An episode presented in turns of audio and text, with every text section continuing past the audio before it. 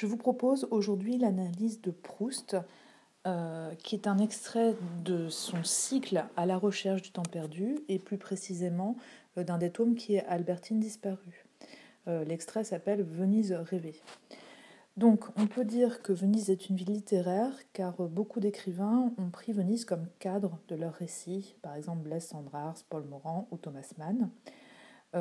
C'est le cas également de Marcel Proust, un écrivain majeur du début du XXe siècle, qui est contemporain de Colette,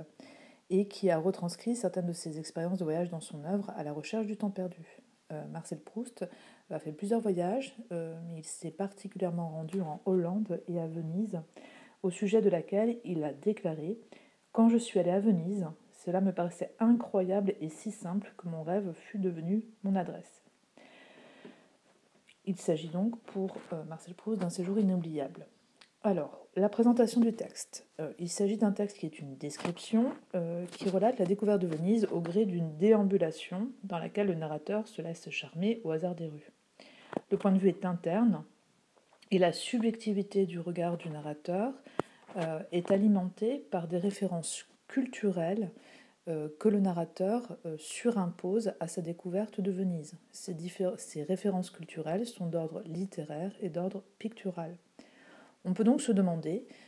comment Marcel Proust fait de Venise une véritable œuvre d'art, ou comment son regard est-il médiatisé par ses connaissances culturelles,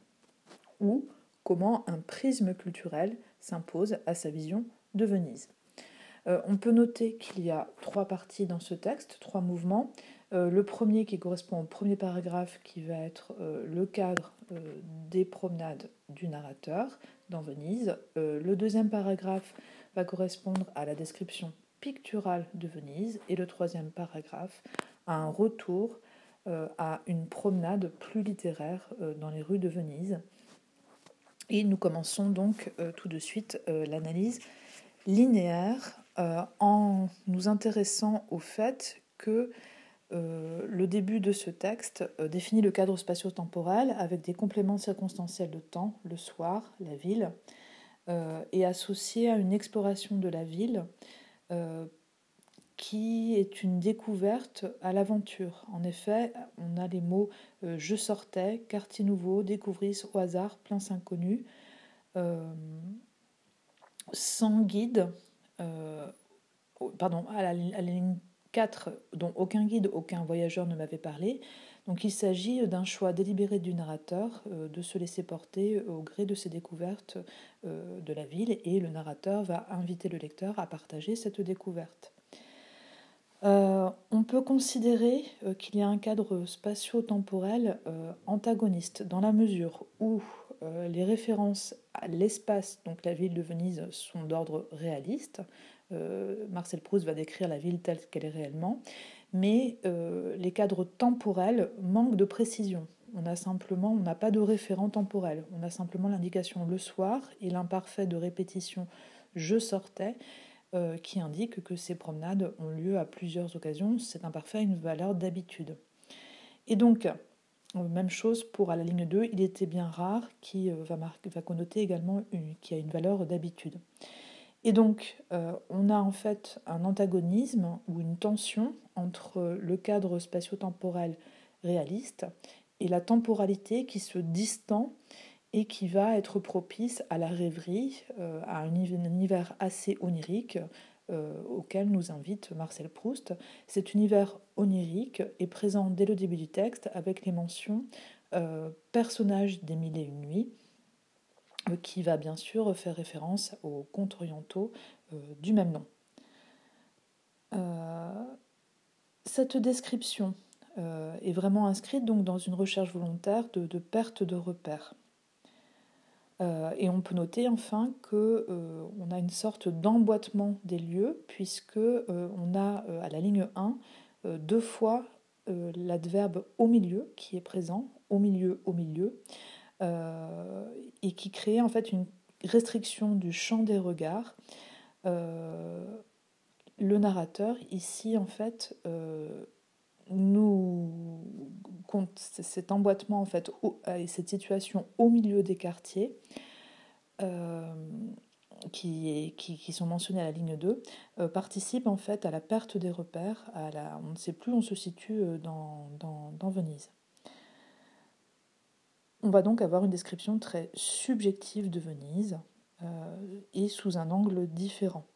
On peut remarquer que dès le début du texte, les sonorités vont avoir de l'importance puisqu'on a une allitération en S dès la première ligne, dans « Le soir, je sortais seul », et des assonances en I avec milieu, ville, quartier, 1001 nuits. Enfin, à la ligne 4, la mention du mot italien « calli », qui est le mot pour désigner l'ensemble des petites ruelles dans les rues de Venise, crée à la fois un effet de dépaysement, puisqu'on est transporté à Venise avec le mot qui est utilisé par les Vénitiens, et en même temps un effet de réalisme, puisqu'il s'agit du mot qui est employé au sujet de ces petites rues. Si l'on passe à la description,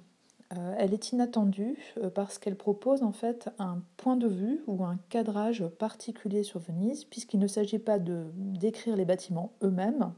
dont l'architecture reste inconnue, mais la description va se centrer sur le haut des immeubles vénitiens, en particulier des cheminées sur l'aspect desquelles l'attention du lecteur est attirée. Elles sont décrites avec plusieurs expansions du nom, évasées et auxquelles le soleil donne les roses les plus vifs. On peut remarquer que le paragraphe de description commence également par le même complément circonstanciel temporel que celui qu'il y avait dans le premier paragraphe, à savoir le soir, mais qu'ici, on ne va pas avoir les mêmes couleurs évoquées par cette notion de soir qui tourne. En effet, dans le premier paragraphe, on avait plutôt une idée de nuit, de promenade nocturne, alors qu'ici, on va avoir un éclairage du soleil couchant, avec l'expression « les roses les plus vifs, les rouges les plus clairs ». On peut remarquer que Proust, comme Colette, va chercher à rendre des couleurs assez précises en s'appuyant sur les nuances, les plus claires, les plus vifs, au superlatif, et que cette mention du soleil couchant ou du reflet du soleil couchant sur les murs va initier une description qui va tendre de plus en plus à avoir un aspect pictural, avec des compléments circonstanciels qui s'ajoutent les uns aux autres, qui sont ajoutés par des virgules. On a donc une construction en juxtaposition. Et on va être invité à contempler un jardin à la ligne 9, ce qui est une vision inhabituelle de Venise, avec une mosaïque de couleurs, avec des petites notations, avec des notations à la ligne 10 de nuances si variées. Ce jardin est comparé à la ligne 11 au jardin d'un amateur de tulipes de Delft et Harlem. Alors il faut savoir que ces deux villes ne sont pas situées en Italie ou à Venise, mais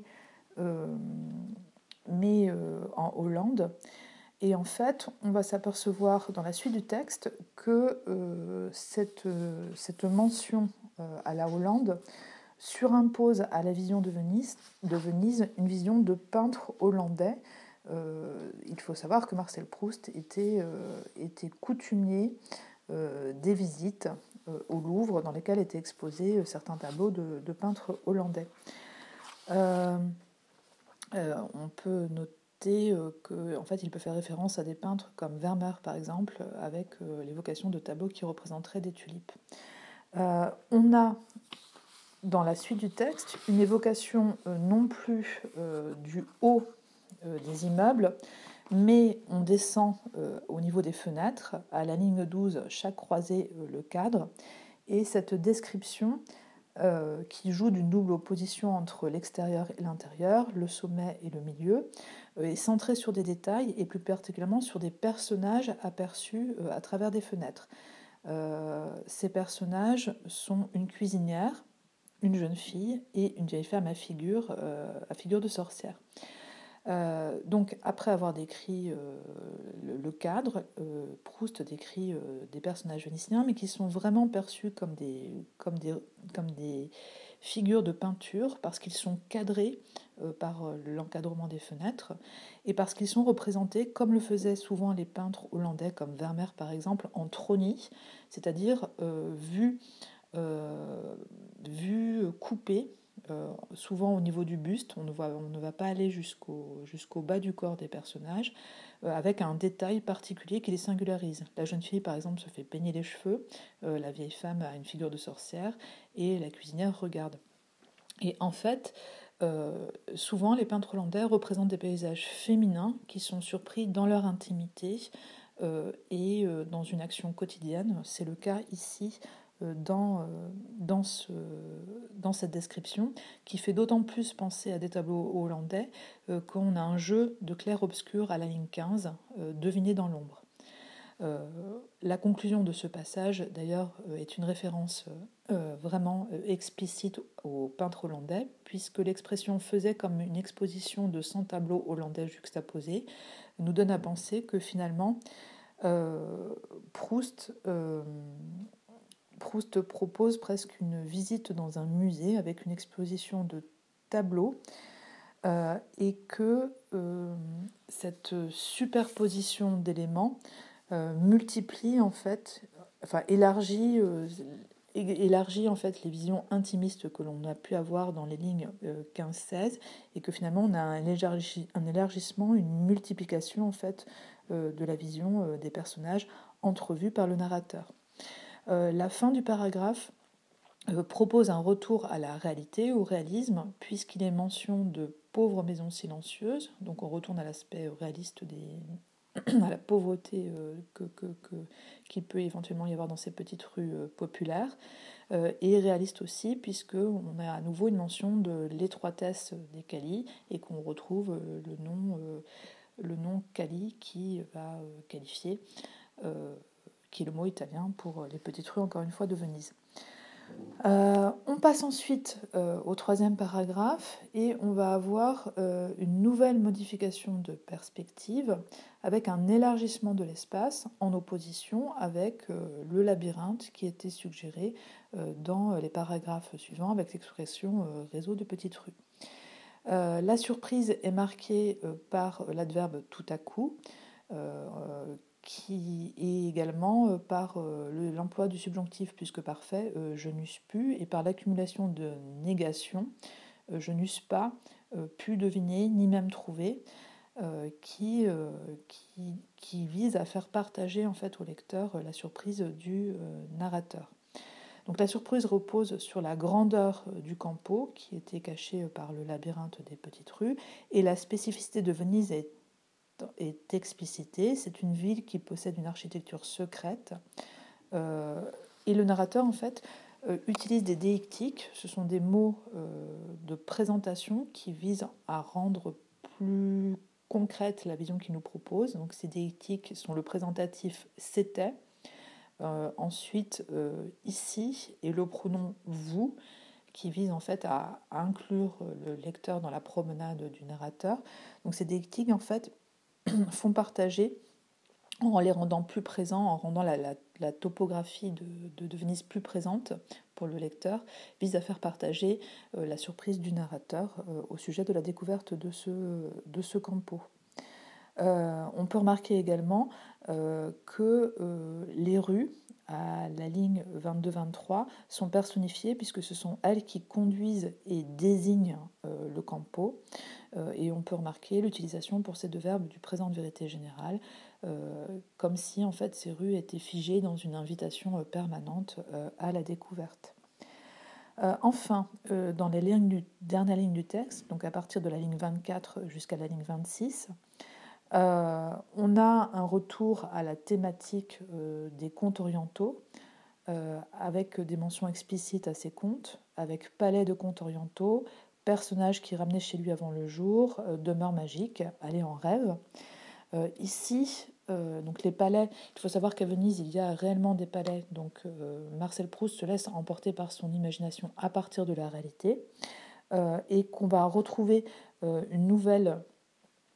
éclairage dans ce dernier paragraphe, puisque la scène est éclairée par un pâle clair de lune, donc on a une lumière blanche encore différente dans ce paragraphe. Finalement,